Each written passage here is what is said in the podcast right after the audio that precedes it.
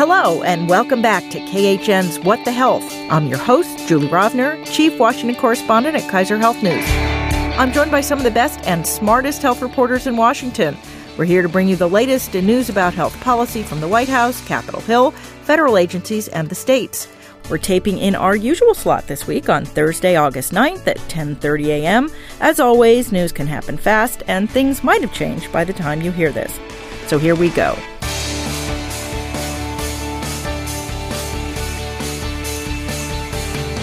Today we are joined by Anna Edney of Bloomberg News. Hello. Margot Sanger-Katz of the New York Times. Good morning. And Kimberly Leonard of the Washington Examiner. Hi. So, we are looking forward to our special Ask Us Anything episode coming up later this month. We've already gotten some good questions, but we could use more. Is there some health policy quirk you've always wondered about, something complicated you want explained? Send us your questions. We're at what the health, all one word, at kff.org. Maybe we will use your question on our special podcast. In the meantime, let's get to the news. I actually want to start this week with something that happened after we taped last week the Trump administration's rule allowing the broad expansion of so called short term limited duration insurance plans. I want to talk about what we've seen in terms of reaction since the plan was announced, but Margot, will you first briefly explain what these plans are and how will they change under this new regulation? Yeah, these were a kind of plan that were carved out from a lot of the rules in the Affordable Care Act. So the Affordable Care Act basically said if you're selling medical insurance, here's a whole list of consumer protections you have to attach to them. They have to cover a standard set of benefits. They can't have a cap on how much they will pay for your medical care in a year. They have to charge the same price to everyone in the same area of the same age.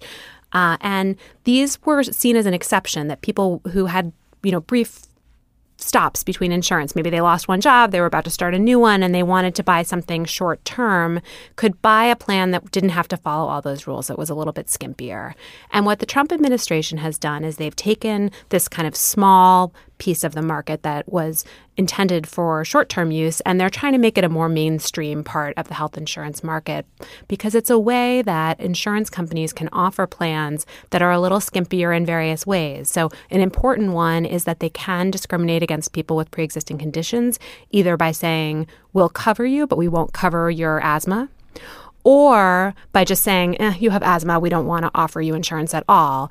And so the consequence of so there's that, and then there's also they can cover fewer benefits. So we uh, because we have short term plans in the market right now, we sort of know what they look like, and they tend not to cover maternity care, uh, prescription drugs, mental health treatment, addiction treatment. And then there's like all kinds of weird small exceptions too. Like they won't cover injuries uh, sustained playing competitive sports.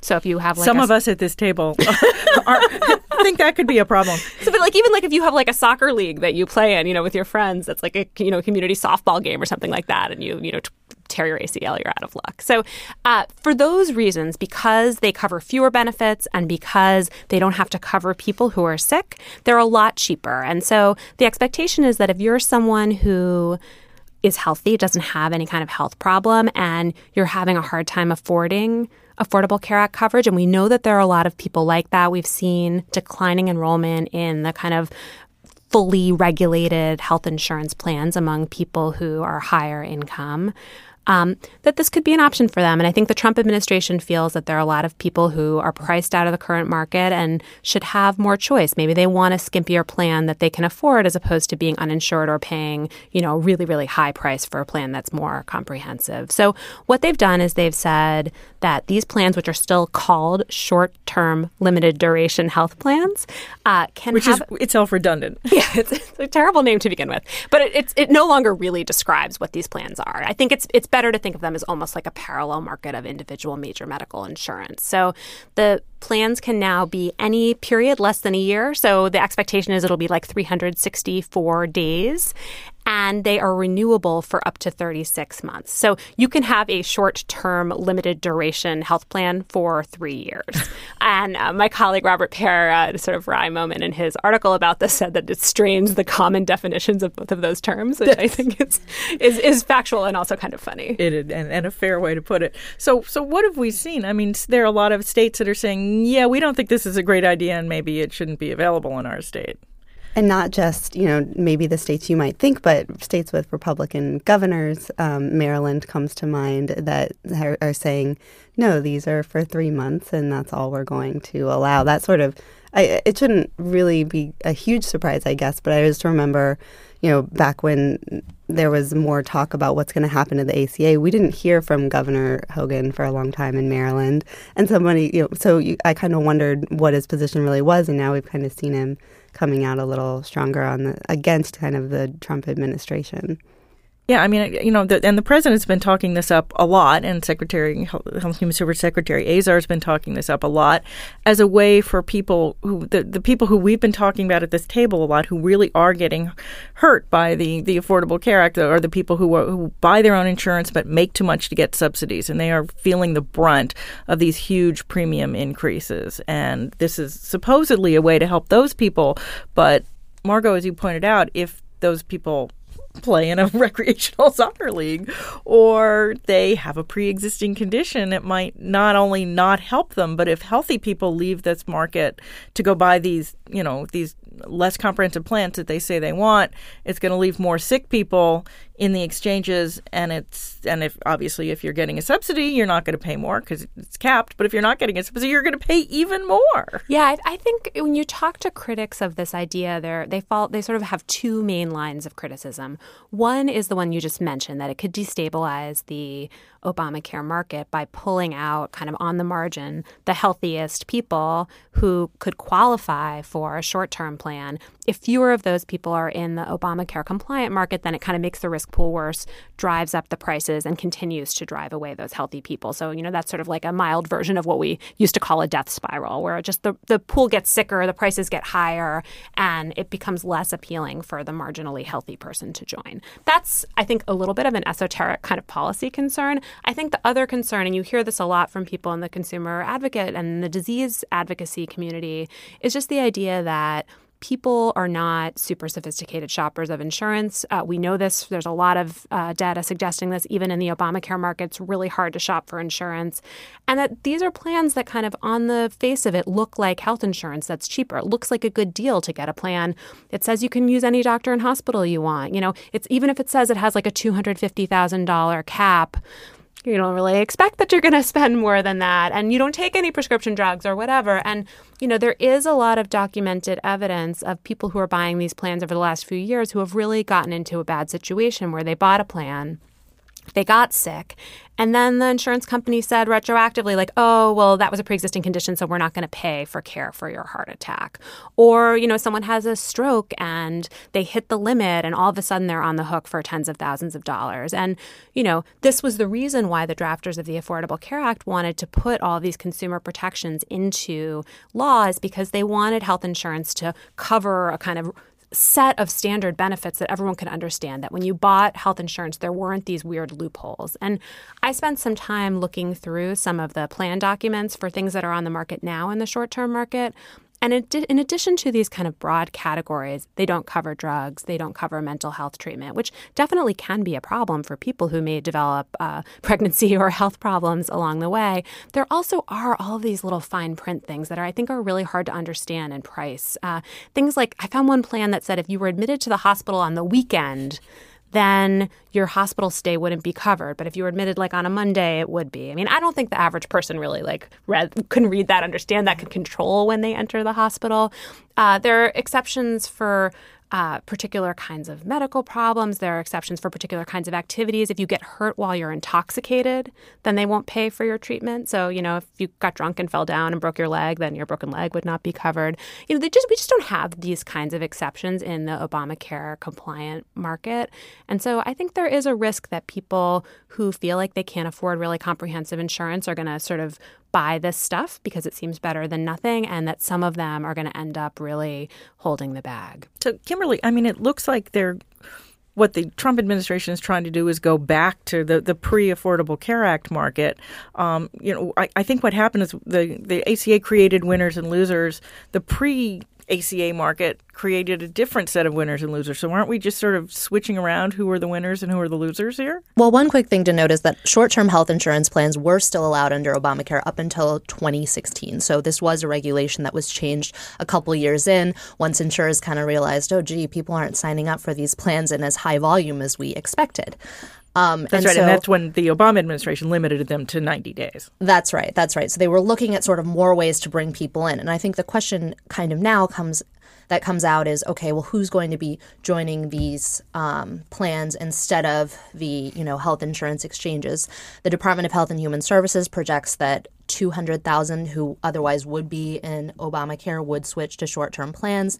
Otherwise, uh, probably uh, the CBO estimates probably about 2 million would end up signing up, but they would come from different areas of the market. So it sort of comes down to well, would they otherwise be uninsured? Is this better than nothing? And that's sort of what the Trump administration is saying. Look, these, these folks aren't going to be signing up for these plans. They're, there's not enough you know advertising or incentive to get them in because they just they simply cost too much for them. So this is an alternative that we're offering them that you know we hope will at least offer some level of protection. That's the argument they're making. That something seems, is better than nothing. And it seems that the choice to make that the alternative though is very much a choice to say you know we're we're not in this to fix what's going on in Obamacare that is making these people have to pay a lot more money um, the choice is to say we're just going to give you an option outside of Obamacare rather than fixing what's going. And obviously, there have been tons of issues trying to fix it. Um, leading up to it, but it kind of seems like they're they're they're showing where their priority is in this decision.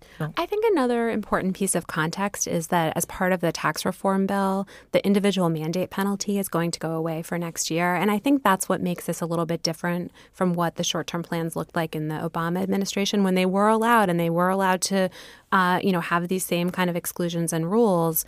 But people who bought a short term plan had to pay the short term plan premium. And then they also had to pay a penalty to the IRS because the law said this is not good enough. You know, you can buy this insurance if you want to, but it doesn't count as insurance from the perspective of the penalty. And so next year, all bets are off. No one has to pay any penalty. And so I think it does change the price calculus for some customers. If you're unsubsidized, if you have a pretty clean bill of health, before you were looking at cost of premium plus cost of mandate penalty and comparing that to the cost of comprehensive insurance. And now you're going to be looking at lower premium versus higher premium. And so I think that, you know, it is reasonable to expect that more people are going to sign up for these short term plans now. They've also just gotten a huge boost of publicity. You know, the president is talking about them and, you know, we see just we're all covering them. And so I, I think how many people buy the plans and how many of them come from the Obamacare market is, I think, very much unclear. And, and, and the answer matters for the overall policy equilibrium. But I do think it is certainly reasonable to expect that these are going to become a more popular option, a more heavily marketed option than they were in the past. And I think we'll talk about this when the time comes, but they're going to go on sale the month before open enrollment. So you know who, who knows what, what how that's going to sort of impact and that's another thing consumer advocates are worried about that it's going to that there's going to be kind of uh, aggressive marketing that may be confusing to consumers. Like they know this is the time of the year that they buy health insurance and they're starting to get calls and ads and other kinds of inducements to buy a plan that they may think is obamacare insurance and they'll only discover later isn't and and plus, as I think you pointed out in your story, Margot, brokers will have will will get more money from selling these plans and they'll get from selling the more comprehensive plans, just because of the way brokers are now getting paid by the plans. So, all right, I want to move on because we have lots more to cover. Um, and let's talk about the story everybody's talking about this week, which is Congressman Chris Collins, the New York Republican, who was indicted uh, on Wednesday on insider trading charges. So we already knew that he was on the board of a publicly traded drug company, uh, as well as sitting on the House Energy and Commerce Committee, which oversees the drug industry. He is formally charged with tipping off his son about news that would cause the stock to fall before other investors. Apparently, that he got this news at the White House picnic in 2017, and there's video of him on the phone. Um, House Speaker Paul Ryan has already suspended him from his committee seat, although Congressman Collins says he's going to run for reelection. He's going to stay in. My question for the panel is could this case have any impact on the ability of politicians to be involved in industries they regulate, or is this just sort of another one off? Well, I think it was sort of a surprise that he was able to be so involved and be on the Energy and Commerce Committee. And the same, you know, kind of goes for when when Tom Price, the former health secretary, um, decided to get involved and, and invest in this company as well. Um, because Chris Collins is on the board, I think that elevated that a little bit, where it was just a it, it, it seemed like something that right. he know, wasn't just an investor. He wasn't just an investor, and it just seemed a large conflict of interest. But it was allowed to move forward, um, and so in that sense, maybe there will be, you know, if that was to come up again, that wouldn't happen. But I, I'm not sure it would change the idea that congressmen are investing all the time and they are voting on bills all the time that that affect those investments. I mean, they're, they're not supposed to, right? I mean, there there was this this law that Congress passed several years ago about this the Stock yeah, Act. but it's. But... I think the Stock Act is not really strong enough to prevent any investment. I mean, it's very interesting to me. So I'm a journalist. I write about healthcare. The New York Times has an extremely strict ethics policy. I'm essentially not allowed to invest in any individual stocks related to industries that I cover. And I think that's a really good policy. Right? Yeah, we're because, not either. You know, I don't yes. want to be conflicted. I want to be able to, you know, call it like I see it and not have financial entanglements. And I just I think it is good that there are ethics rules and perhaps they should be stronger, but I just don't understand why members of Congress would want to be investing in individual stocks, especially if they, you know, Chris Collins is maintaining his innocence. He's pleaded not guilty and says that he is not engaged in this kind of insider trading. I mean, obviously this will be settled in a court of law and we'll find out. But, you know, I think Price actually is a good example of someone who said, look, I didn't do anything wrong. I wasn't trying to influence the fate of these companies through my role in Congress in order to enrich myself. And just why would you want to have that stain on yourself? You know, why not just say, I am not going to invest, I'll just put all my money in an index fund and, uh, which, you know, a lot of evidence suggests is the best way to invest your money anyway, and just not have anyone question your ethical motivations. I, I just, I mean, do, Kimberly, do you think that, that this sort of will will give pause to anyone else, or are they just thinking, well, Chris Collins certainly talked about it? I mean, it's not. It also wasn't that much of a secret. I don't know. There are often ethical scandals in Congress that seem to happen again and again and again. So, it's unclear whether that's going to change anything, but it does look like something that you know the House will be looking at certainly. Yes, and of course, insider trading is a crime all by itself, right? right? I mean, the fact that he's a congressman makes it more public, but the the crime that he's being accused of is something that any uh, civilian could also be charged with. Yeah, that, that, that you're not supposed if, if you're if you're on the board of a company and you find out something that's going to move the stock, you're not supposed to tell your family, or like you're not supposed to tell your family first. Right. that is, well, and he bragged so much about you know making billionaires out of people in Congress. So there wasn't you know there were more members that also invested as a result of his you know chalking this company up, and um, I I found that I, I, just was surprised they weren't more cautious about it. I mean, this was a really tiny company that is trying to make a multiple sclerosis drug, which is a really hard area. Um, they, you know, they didn't have, you know, some big profile of or, or, of clinical evidence or anything like that yet. So, you know, the fact that they weren't more cautious going into this sort of surprised me too. And I, I don't think you really see. I think this is a unique case because you saw a member of Congress like basically trying to sell his buddies on this thing well, th- this will also, I think, play out in the fall. Um, so, next topic, sort of related to last topic um, what to do about high drug prices, Chapter 1 Zillion. On Tuesday, the Centers for Medicare and Medicaid Services announced a complicated and, forgive me, kind of nerdy set of changes affecting private health plans that provide Medicare coverage.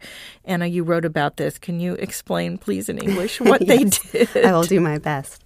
Um, so these private health plans that Julie mentioned are um, under Medicare Advantage, and so what um, when Trump released his blueprint to bring down drug prices in May, part of it, a, a piece of it, it was very large, said, um, you know, we would like to look into bringing some negotiation into um, what's called Part B. So Part D, as in dog, is where you get uh, Medicare beneficiaries get most of their their drug those coverage are the outpatient from. drugs. Right, those are the outpatient drugs. You know, pill you're popping at home or something like that. And then the Part B, as in boy, um, of Medicare, is what covers your drugs you're taking. You know, a doctor needs to give you, or you need to do in a hospital sort of outpatient clinic setting. And cancer um, drugs and cancer like drugs, that. rheumatoid arthritis. So typically they're infused, or maybe like an eye injection. You can't really do that on your own. Um, and so under Medicare Advantage, which is run by these private health plans, they're going to um, kind of set up a, a, a way for um, the insurers and, and if they use pharmacy benefit managers to um, be able to to have some leverage over those Part B drugs, which there's no real leverage right now, so there's no negotiation going Basically, on. The, the the price is what the drug company what says the drug it is. company says it is, um, and and so they, you know, in Part D there is there is some of this going on. Um, there is some negotiating on the the you know the insurers because private insurers also run Part D. So they're going to do this thing called step therapy, where the insurers can say, okay, um, for rheumatoid arthritis, we're going to start with you need to start with drug X and Y before you can take drug Z.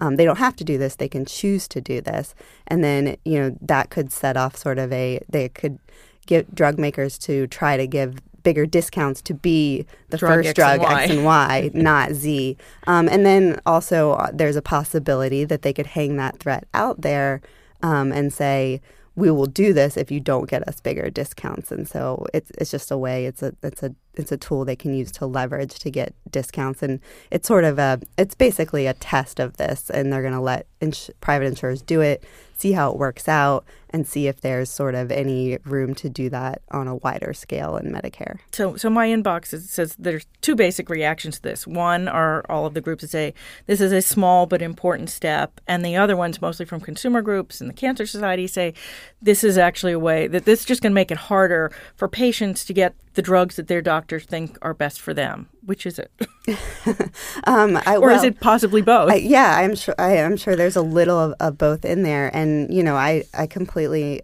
understand when I like I saw the American Cancer Society, you know, was saying there there are some some concerns when a cancer patient. It's bad enough to have cancer to have to then like try something that doesn't work first. Um, is you know that doesn't seem like the best option, and so it seems like there are two possibilities on that. Is um, maybe they they won't. There aren't many cancer drugs that have sort of the competition to be able to do this. There are some that probably do though, um, and supposedly you're you're you're supposed to be able to uh, file for an exemption, um, and so your doctor you would do that and say they need this, they need drug Z, not tr- not to go through X and Y first. You're supposed to get an answer within 72 hours. Um, the thing I don't know is, you know, and say if you're if you're doing that in Part D or something, I don't know what the rate of success for that is. Um, so how easy will it really be? I'm not sure.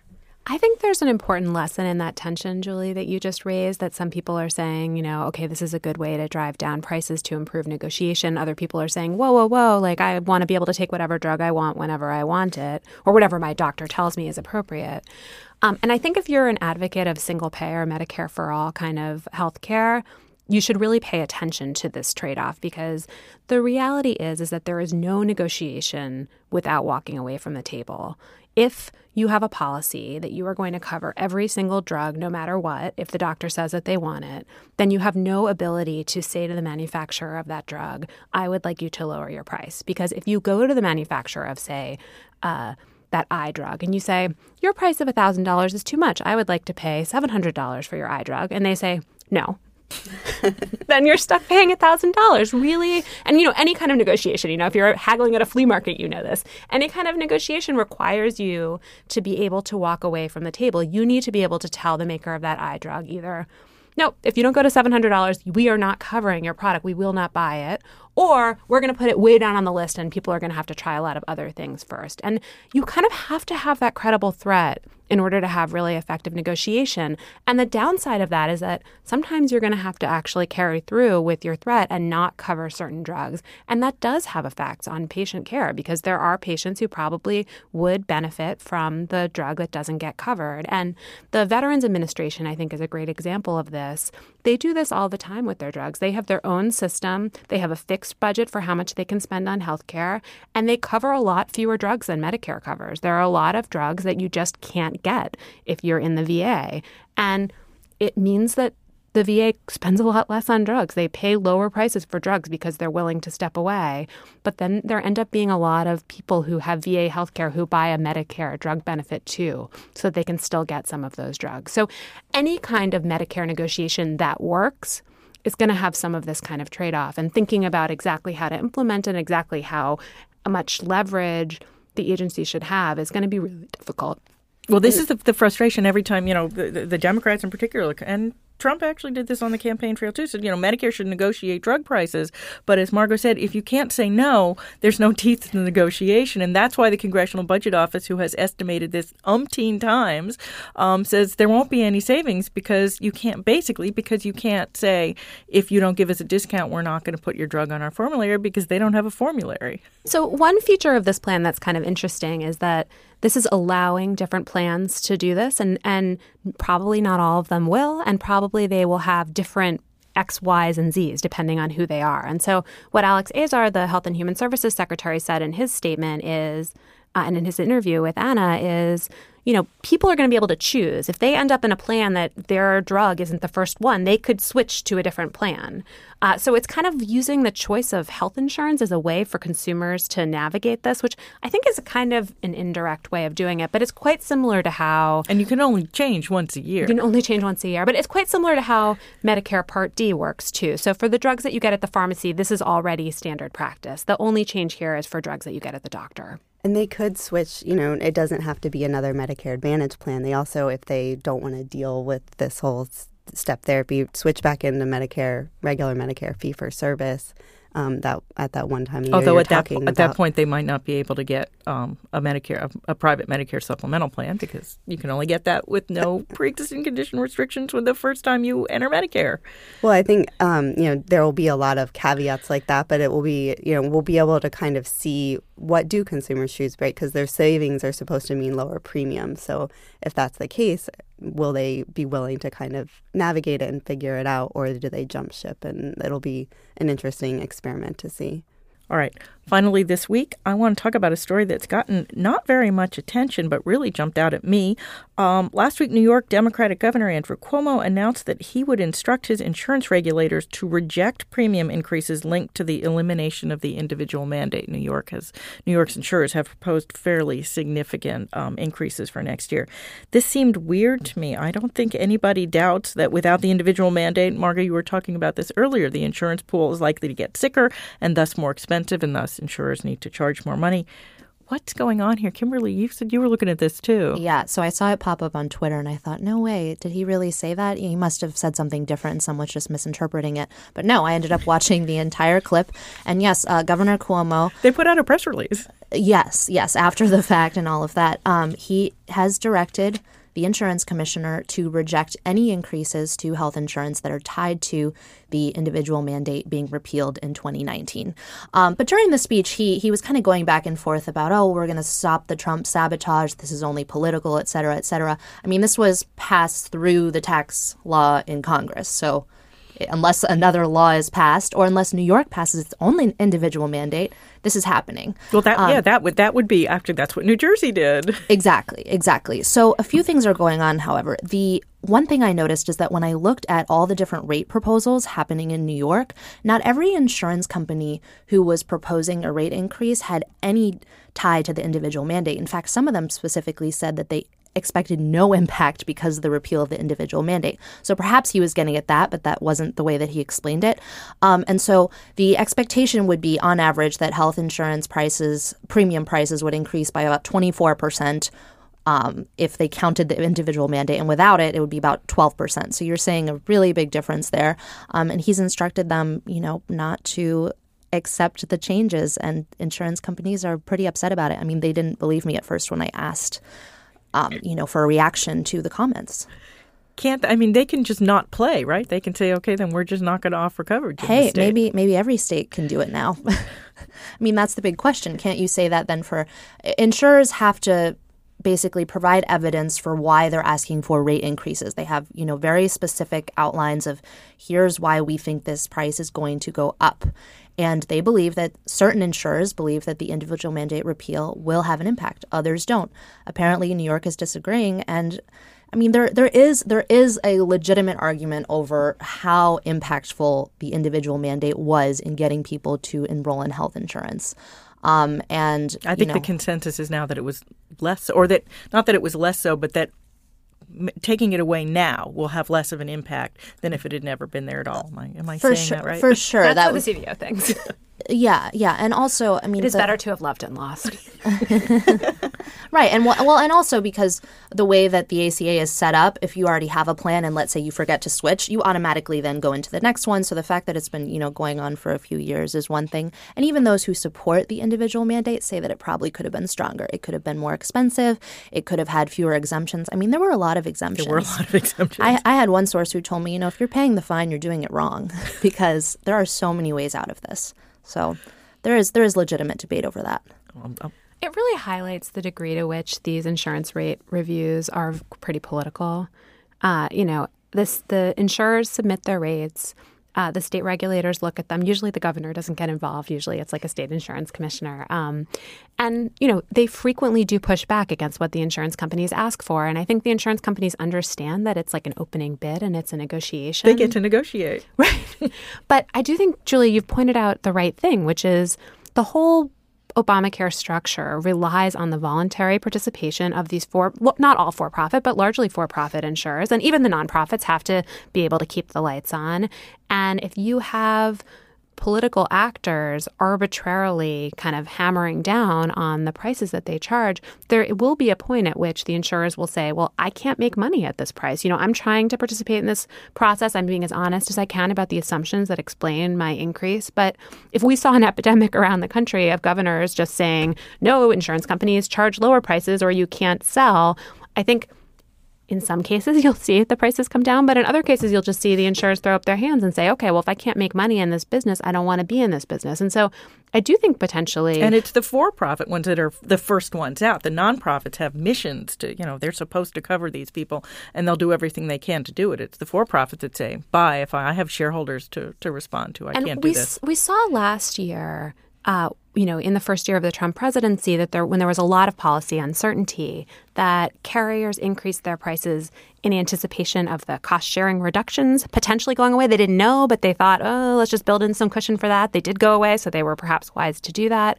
And they also, some insurers, but not all, last year built in some cushion for the individual mandate not being strongly enforced because the president had sent some signals that he was not going to enforce it. And so it's this weird thing now where some carriers actually like overcharged a little bit this year. And so they're asking for these smaller increases or they're not asking for an increase related to the individual mandate, whereas other ones feel like they got it just right. And now they're like, okay, well, this individual mandate repeal is something new. We need more money for that. So having a policy of not allowing an increase for that one reason seems a little bit unfair to the ones that got it closer to right last year. and all all health insurance is local, as we have all learned. All right, well, that is uh, the news for this week. Now it is time for our extra credit segment. That's where we each suggest a story we read the past week that we think others should read too. Don't worry if you miss it. We will post the links to these stories on the podcast page at khn.org. Anna, you want to go first this week? Sure. Um, so this is in the Atlantic by Ed Yong. It's women more likely to survive heart attacks if treated by female doctors. And so, um, you know, what this this study that um, he highlights in here found was that women were if they were treat had a heart attack and then were treated by male doctors, they were more likely to die. Whereas men treated by male doctors or men treated by female doctors um, did a lot better. And um, you know, there are many um, many different avenues I think in this story that are really interesting to go down as to as to why they might that might be. So I'm not going to try to summarize that. I think just would be good to read it. Yeah, yet yet yet another example of actually finally some some research on gender differences in healthcare. Margot. I I wanted to highlight a story from ProPublica. The author is Isaac Arnsdorf, and the it's called "The Shadow Rulers of the VA." And this is just a kind of amazing and uh, scrupulously fair and scrupulously well reported story about how three kind of rich members of Trump's Mar-a-Lago club in Florida have uh, become the sort of de facto advisory board for the Veterans Administration and have had a very enormous influence on policy, on personnel, are constantly consulted by the former head of the VA and now the new head of the VA, uh, are included in meetings. And uh, one of uh, Joanne's reporters, uh, Arthur Allen, had written about one piece of this story, and we talked about it on the podcast, which was that they were trying to interfere with the procurement of an electronic health record for the whole VA system. One of these guys was a doctor and had had a bad experience personally with the company, and so didn't want the government contract to go through. But this article documents a lot of other policy areas where these guys were really influential. And, you know, I think And they don't any of them have experience in this. no, this. one of them is a physician, but the other two are just kind of executives. And One of them's the head of Marvel Entertainment, right? Yeah. And there were some indications that maybe there was some inside dealing too, where, uh, you know, one of the guys had a relative who was involved in a company that would benefit. And then there was also something related to the Marvel comics on the stock uh, exchange floor. Uh, but I think it, it's a couple of things. Uh, when we talked about the Politico story, Alice Ollstein, our colleague, mentioned that you know this is why people have long been concerned about the Mar-a-Lago and the idea that people can essentially pay for access to the president because it means that people have uh, the ability to influence public policy through these not normal channels and, and to whom the president may have some kind of uh, financial relationship or indebtedness. Um, but also, I think it highlights uh, the challenges that the Trump administration has had finding qualified personnel. Uh, you know, the VA is a, is one of the biggest government agencies. It's really important. It delivers really important services to a population that the president really cares about. And the fact that he went to some friends of his from his club to play this really important role, as opposed to going to people who are really experienced in benefits administration and health care and health insurance, I think shows that he just didn't have a big Rolodex of people to go to. Yes, it, it's quite the story. Kimberly. Yes, um, mine is from the Washington Post by Joel Achenbach, and it's uh, titled A Huge Clinical Trial Collapses and Research on Alcohol Remains Befuddling. Um, just a little kind of reminder of, of what went on here. Um, there was um, an investigation after after it came to light that the um, alcohol industry had impacted um, NIH research on alcohol and had actually paid for it and been invested in how it would turn out. Um, so they the NIH looked into it. They found out that it happened, and they decided to uh, pull the study away. But uh, one of the things that um, is kind of an open-ended question now is: so, what does research on alcohol tell us? Um, there, uh, you know, historically, people have always said, "Oh, one a day is okay for females, or good two for a day, you. For or a while, good for you. good for you, good for your heart." Yeah, red wine, they've said. Um, but if you look at patterns across the world and even in the U.S., alcohol-related deaths have really been on the rise. The way that um, wine is marketed to women is uh, particularly aggressive, and um, while all this is happening, states are removing restrictions on alcohol. So the question is, um, is this something for public health officials to look at? Were you um, just saying they're of- offering they're offering samples at, at drugstores? I was before the podcast. I was telling Julie about how um, I had visited a CVS in um, Chicago, and yes, they were offering vodka samples there. Um, so every state is different in terms of alcohol restrictions, but uh, public health officials, and I've been reporting on this for the Washington Examiner a bunch, um, but they have been looking at, you know, is this something that we should look to restrict a little bit more? Should we apply some of the same policies that we used on tobacco to alcohol? And so that's the kind of thing that research on alcohol would help to inform. Also, more to come on that. Well, my uh, extra credit this week is a story from Alana Gordon of WHYY in Philadelphia that ran on NPR. It's part of our NPR KHN local public radio project. It's called Doctors with Disabilities Push for Culture Change in Medicine. It's about how medicine's kind of the last frontier in terms of accepting people with disabilities, which is really a shame because I get all kinds of stories about patients with disabilities having difficult getting even the most routine kinds of health care. It might well help if there were more doctors and nurses with disabilities who could identify with some of the problems. And indeed, it, it looks like, you know, finally medicine is, is becoming a little bit more accepting of people with disabilities acting as medical professionals. So that is it for today. Thank you all for listening. If you enjoyed the podcast, you can subscribe wherever you get your podcast. We'd also appreciate it if you left us a review on iTunes. That helps other people find us too. Also, as usual, you can email us your questions or comments. We're at whatthehealth, all one word, at kff.org, or you can tweet me. I'm at jrovner. At Anna Edney. At Sanger Katz. At Leonard K. L. We'll be back in your feed next week. In the meantime, be healthy.